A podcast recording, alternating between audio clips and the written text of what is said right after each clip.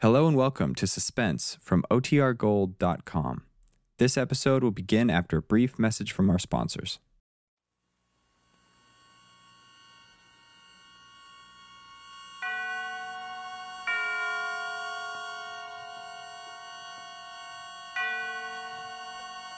And now, Autolite and its 60,000 dealers and service stations present Suspense.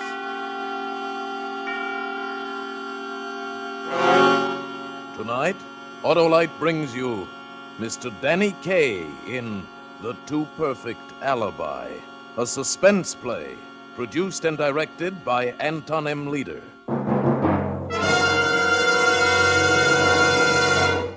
Friends, Autolite resistor spark plugs, the spark plugs with a built in resistor, are fast becoming the most popular plugs in America. And no wonder, for when you replace your old narrow gap plugs with wide gap Autolite resistor spark plugs, you can tell the difference in your car. Your engine will idle smoother, you'll have better luck with lean gas mixtures, actually save gas dollars. What's more, thanks to this built in resistor, Autolite resistor spark plugs cut down spark plug interference with radio and television reception. And remember, friends, only Autolite offers car owners and truck owners everywhere the sensational advantages of resistor type spark plugs. So be right with Autolite. Switch to Autolite.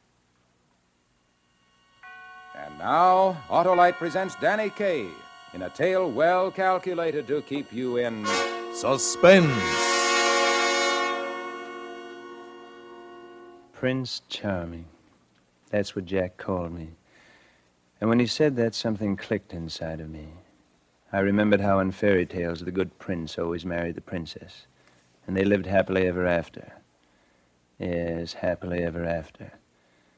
Except that first there was the ogre that had to be taken care of.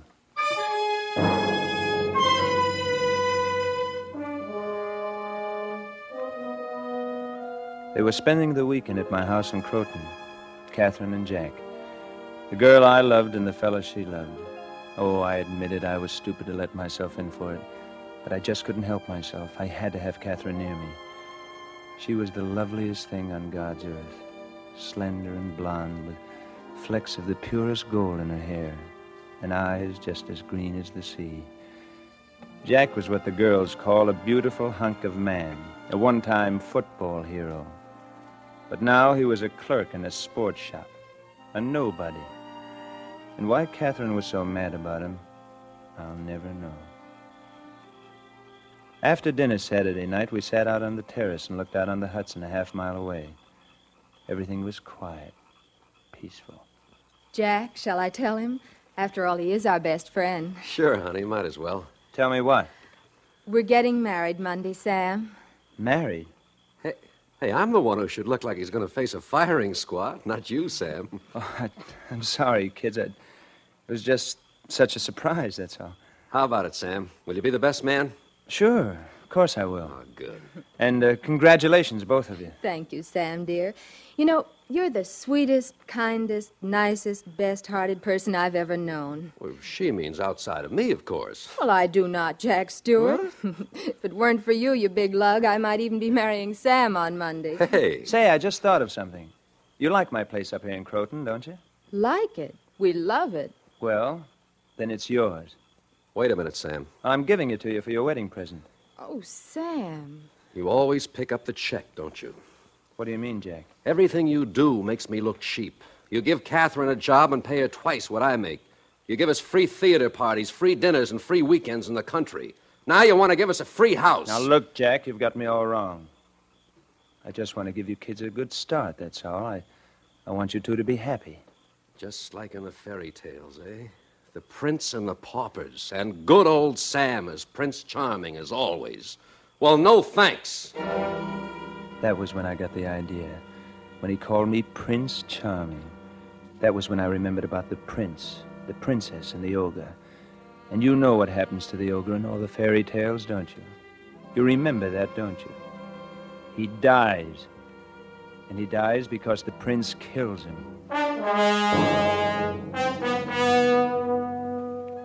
Catherine left with Jack, and I was miserable. I paced the floor for hours. All I could think of was that today was Saturday, and on Monday noon she would marry him. two more days and she'd be lost to me forever. I couldn't let it happen. I wouldn't. I had to get rid of him. What I needed was a weapon to defend myself with after I killed him. An alibi. A strong, unshakable alibi. A perfect alibi. It took me all night and gallons of coffee to figure that one out, but I did it. And the first thing Sunday morning, I phoned Jack in New York. I persuaded him not to hang up on me. Well, what do you want? Jack, ever hear of the Allegheny Sporting Goods? Did I ever hear of J.P. Morgan? Well, a friend of mine owns Allegheny. so? And he needs a sales manager. I've arranged an appointment for you first thing tomorrow so you can get the job before you get married. What? It pays 20000 a year. And you can buy your own wedding presents. Are you serious? Does he know I'm only a clerk? Well, it's just a matter of selling yourself, Jack. But I. If you're free tonight, I'll be glad to give you a few pointers on the best way to approach him. Well, that's Look, great. uh, look, Jack, I'm going to a party in town tonight. And if you can meet me around 10. Well, well, Sam, I. Here's the address, Jack 3365 East 56th. I'll wait for you near the corner. Okay, thanks. Uh, just one thing, Sam.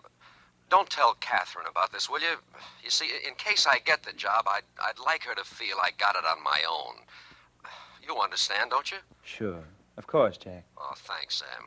See you tonight at 10. My hands were shaking so hard I could barely reach up to wipe the perspiration from my forehead. I was scared stiff. I was frightened because I had intended to ask him to keep it a secret from Catherine. Instead, he'd asked me. Everything about my alibi was working out perfectly. I drove to town. I went to the State Street ticket office and bought a ticket for the Staten Island ferry. Then I went uptown to my apartment. I had lots of time, so I decided to treat myself. There was a nice, thick, juicy steak in the icebox, and I'd fixed it just right and rare. As I sat at the table enjoying the steak that cut like butter, I got an idea. A good idea. Just the thing. Eventually, it was time to go to the party.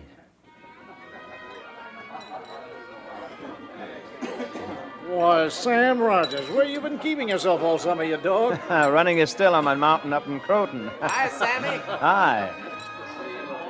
I spoke to everyone I knew and a few people I didn't know. I made certain that practically everybody saw or talked with me sometime during the evening. Hello, Sam. Where are you rushing off to, Frank? Hey, want to hear the nine o'clock news? Oh, oh, the news? Do you mind if I join you? Mm, not at all. Come along. We listened to the news until 9.15. Then I got involved in an argument over Saroyan's new play. Of course he's mad, Sam. That's why he's so wonderful. Before I knew it, it was time. One minute to ten. I slowly smiled my way toward the door and edged my way out of the noisy crowd without anyone noticing. I walked casually through the open door. Once outside, I quickly walked away from the house toward the corner. I stopped under a tree where it was dark to wait for him.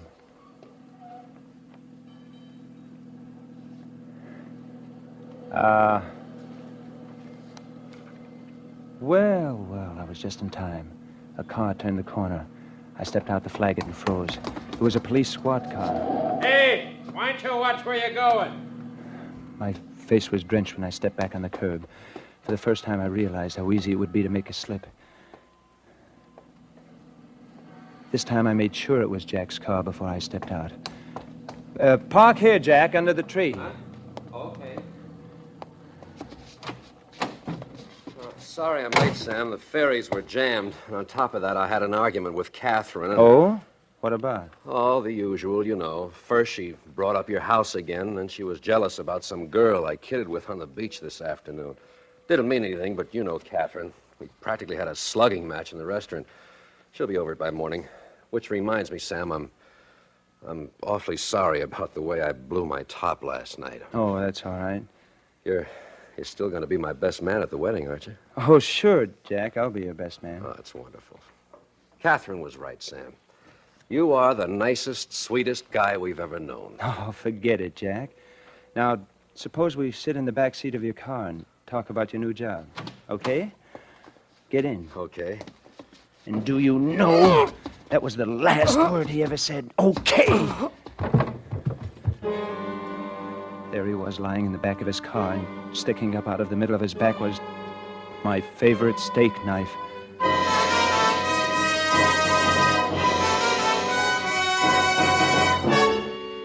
For suspense, Autolite is bringing you Mr. Danny Kaye in radio's outstanding theater of thrills, Suspense.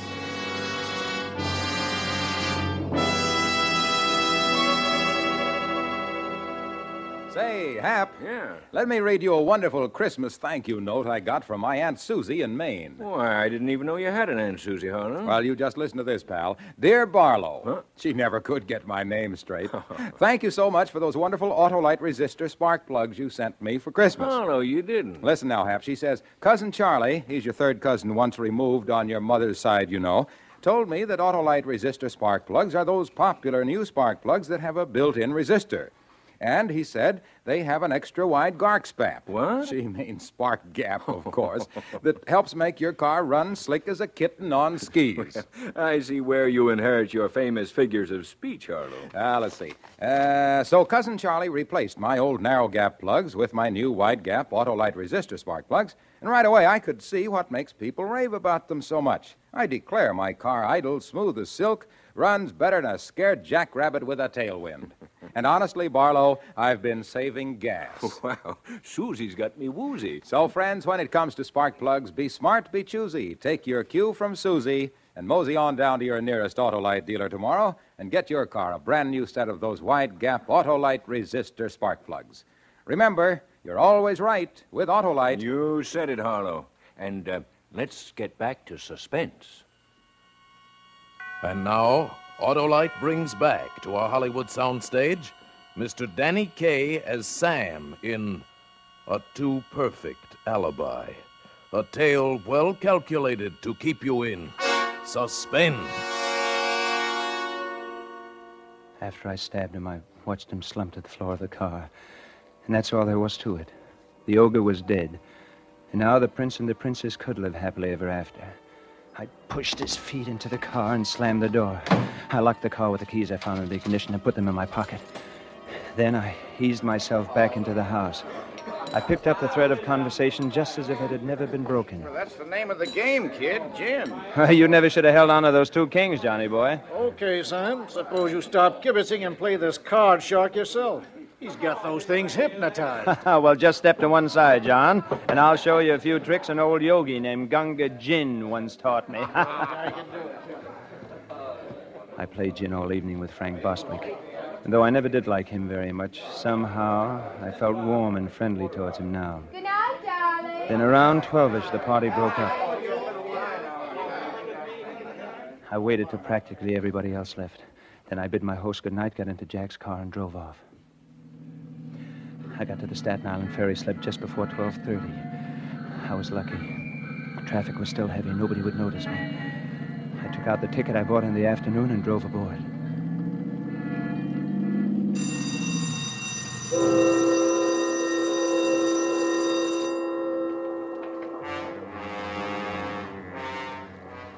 A moment later, we started across the bay.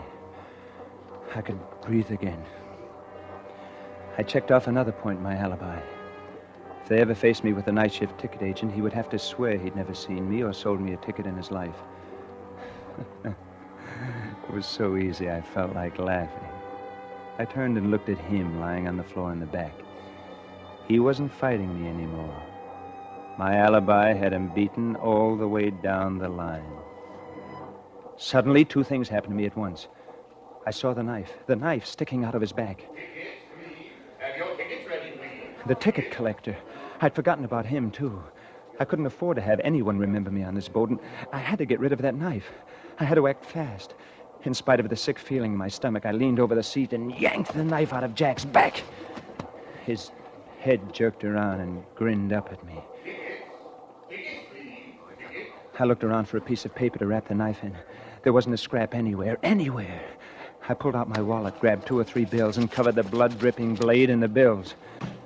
I got out of the car, jammed my tickets under the windshield wiper where he had to see it. Tickets! Tickets! Then I scrambled through a maze of bumpers and fenders till I reached the rail. My heart sounded like a bass drum. I leaned on the rail and looked into the black water. Then I dropped the knife over the side. Hey, I saw you do that. What? What did you... Don't you know it's against the law? What is? Dumping paper into the harbor. You could get arrested for that, mister. You better watch your step or something. Oh, thank you. I kept my head turned away from him so he couldn't get a good look at me. He'd never recognize me in a court of law, no, sir. Anyway, he'd, he'd forget all about me five minutes from now. My alibi was still 100%. I got back into the car.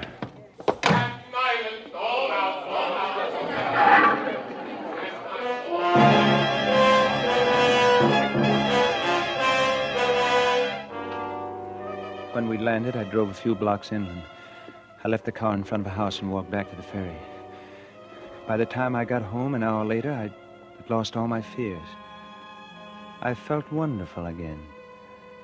I went right to bed and slept soundly for the first time in weeks. I slept so soundly, in fact, that they stood there ringing my bell for five solid minutes before they woke me up.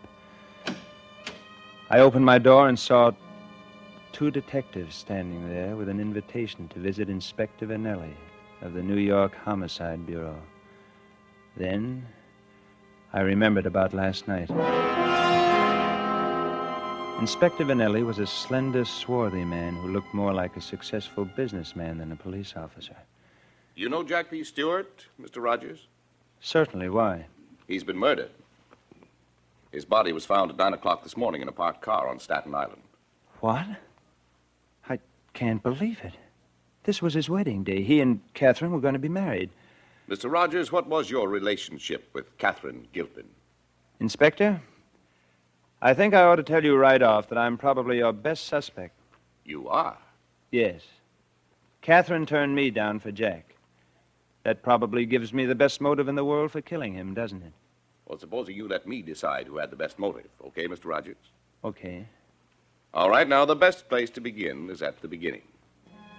He kept me there hour after hour while the police stenographers crammed their pads with notes. Finally, late in the afternoon, one of the detectives hurried in and whispered something to him. Inspector Vanelli's hard face broke into a rocky smile. Okay, Mr. Rogers, you're clear. But I don't mind telling you now, I was sure it was you. Really, Inspector? Why have you changed your mind? Well, we have 35 affidavits from responsible people swearing that you were at a party between 9:30 and 11:30 last night, and that's when Stewart was murdered. That settles it. You've got a perfect alibi. I could hardly believe it. It had been so easy.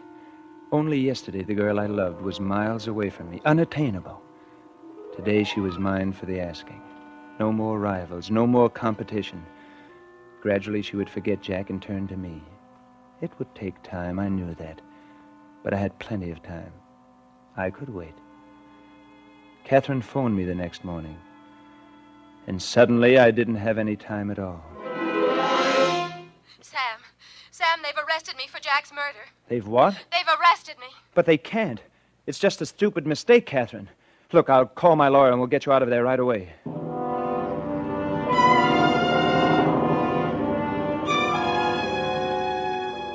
Couldn't. In New York, you can't bail out a person accused of murder.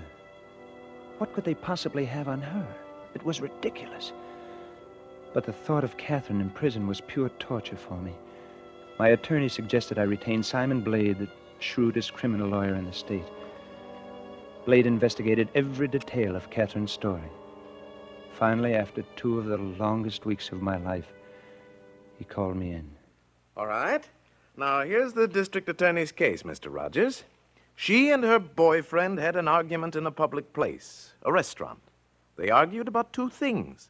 One, she wanted to take your country house for a wedding present, but he didn't. Two, he made a little goo goo eyes at some blonde on the beach, and she burned up. She tells him he's cheating on her. So then he burns up.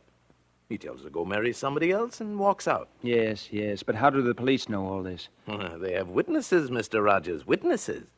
Now, she says that after the fight she went home alone and cried on her bed. But the DA says she ran after the boy, rode out into the country with him, and stuck a knife in him for calling off the wedding. Her word's as good as his, isn't it?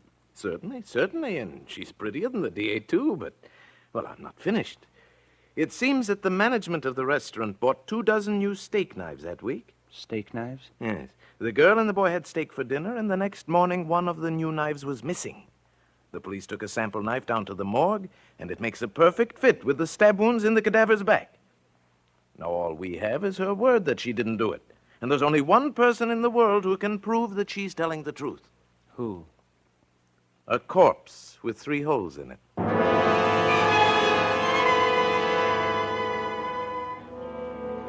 On the day of the trial, I sat with Simon Blade and waited for them to bring Catherine in. And when she came in, she looked so young and so, so lost. I had all I could do to keep myself from jumping to my feet and telling them the truth. Then she saw me. Her eyes lit up and she smiled. And I smiled back. And somehow I felt sure it would all come out right, just as I had planned it. Simon Blade was wonderful in that courtroom. One moment wringing sympathy from the jury for Catherine's pale face. The next, frankly exploiting her sex with a knowing eye. And when he strutted before a terrified witness, his barbs always hit the bull's eye. And how did you know, sir, that the knife was missing from your restaurant? We counted. We counted them and found one was missing. You count your silver, huh? Yes, sir. What's the matter, Demos? Don't you trust your customer? Blade forced Demas to admit that customers walked off with knives, forks, and spoons every day, that several persons had steak that night, and that anyone might have taken that knife. Everything was going along fine. And then the district attorney exploded a surprise in our laps. Do you recognize this handkerchief, Miss Gilpin? Yes, sir. It's mine. It's yours. And would you please tell the jury what made these stains on your handkerchief? Blood. Blood? They're bloodstains. But you mustn't blood. think. Whose blood? Jack's. It's Jack's blood. But I'm not guilty. Order! Order in the court. If there are any more such disturbances, I shall order the courtroom cleared. Proceed, Counselor.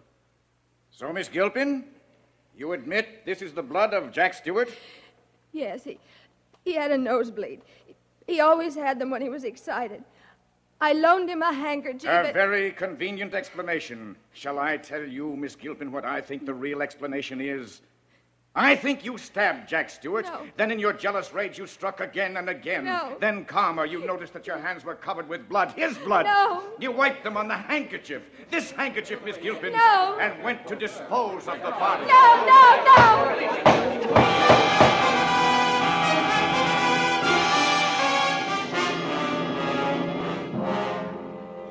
The DA was very convincing.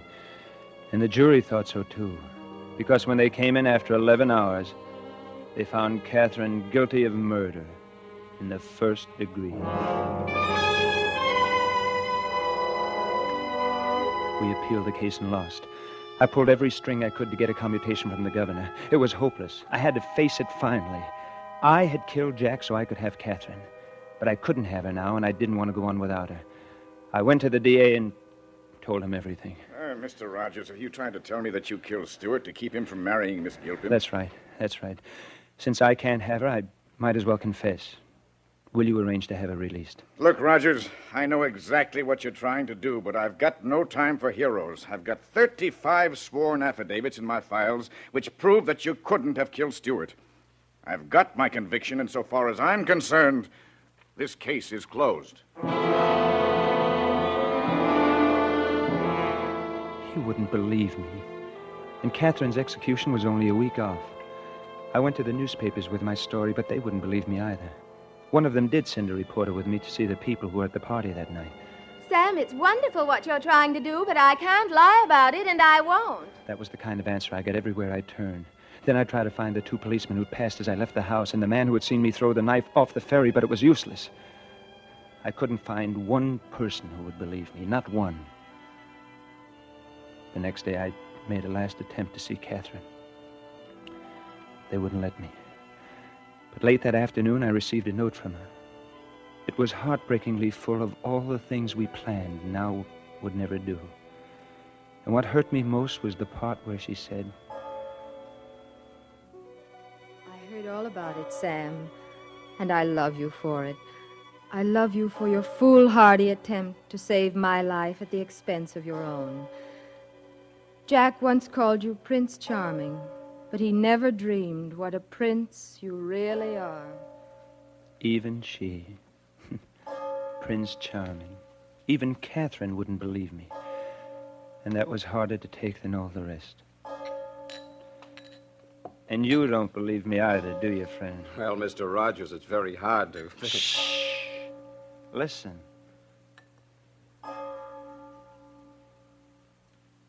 It's 12 o'clock all over again, isn't it, Joe? Why don't you go home like a good fellow, Mr. Rogers? I can't sleep, Joe. I just, just can't sleep.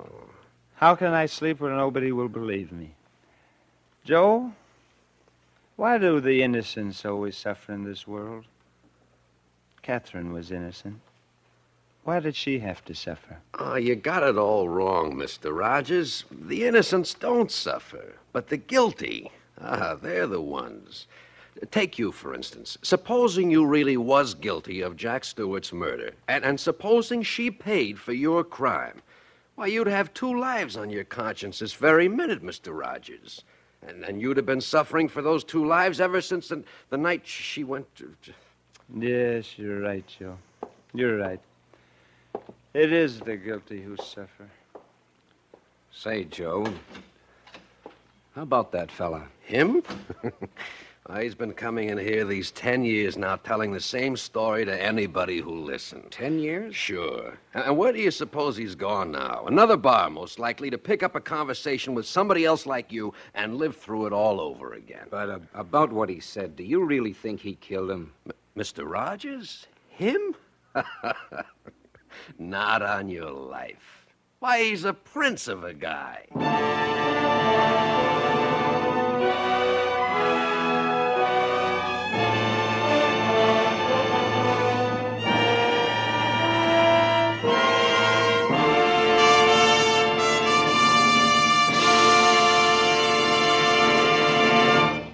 Thank you, Danny Kaye, for a splendid performance. Mr. Kaye will return in just a moment. Hello, uh, your Aunt Susie must be mighty cold up in Maine this time of year. Cold? Why, up Maine way, it's so cold they use icicles for andirons. And uh, do those wonderful Autolite resistor spark plugs feel the frigid finger of freezing temperatures? Not on your life, because Autolite resistor spark plugs consistently give you smooth, dependable, on the spot performance. And remember, friends, only Autolite offers car and truck owners everywhere the sensational advantages of resistor type spark plugs. So, with millions of car owners switching to Autolite, why don't you? Because you're always right with Autolite. And remember, Autolite means spark plugs. Ignition engineered resistor spark plugs. Autolite means batteries. Stay full batteries. Autolite means ignition systems. The lifeline of your car.